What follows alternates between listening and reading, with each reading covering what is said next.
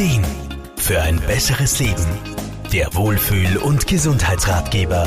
Susanne ärgert sich. Wieder einmal sieht die Küche aus, als hätte eine Belagerung stattgefunden. Während Susanne Ordnung liebt, schafft es Paul nicht, das Geschirr wegzuräumen oder eventuell sogar in den Geschirrspüler zu geben. So ein Gegensatz ist in Beziehungen oft zu beobachten. Lebens- und Sozialberaterin Irma Fruhmann. Im Volksmund sagt man ja oft, Gegensätze ziehen sich an. Und so ganz falsch ist es ja auch nicht. Wie im Fall von Susanne und Paul. Sie liebt Ordnung und Struktur, Paul ist eher der kreative Typ und verursacht damit halt leider oft ein Chaos. Da fragt man sich schon, kann das auf Dauer gut gehen? Was zu Beginn einer Beziehung oft als charmant und liebenswert empfunden wird, kann später im Alltag schon zu einer ziemlichen Herausforderung werden.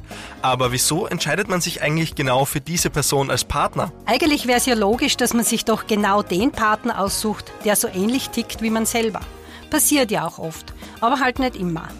Wobei in einigen Bereichen, wie zum Beispiel Werte, Kinder oder auch der Glaube, da ist es schon nicht ganz unerheblich, wenn beide ähnliche Vorstellungen haben.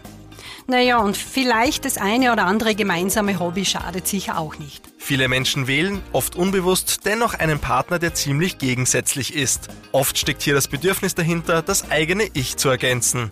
Einen Menschen zu haben, der Eigenschaften besitzt, die wir so an uns selbst vermissen. Irma Fruhmann, Geht man's klug an, kann das in einer Partnerschaft wirklich eine tolle Chance sein. Man muss sie nur nutzen. So wie am vorhin genannten Beispiel. Statt sich gegenseitig Vorwürfe zu machen, könnte sich der Paul von Susannes Ordnungsliebe schon ein Scheiberl abschneiden. Ja, und möglicherweise würde ein wenig von Pauls kreativen Chaos der Susanne in ihrem recht strikten Verhalten gut tun. Das gilt natürlich auch für andere Bereiche bzw. Eigenschaften. Lieber nutzen statt bekämpfen. Allerdings kann das nur funktionieren, wenn man diesen Verhaltensweisen, so wie am Anfang der Beziehung, positiv gegenübersteht und sich diese quasi zum Vorbild nimmt. Gegensätze können dann wirklich zu einer Bereicherung in der Beziehung und der Partner das werden, nämlich zu einer wunderbaren Ergänzung der eigenen Person.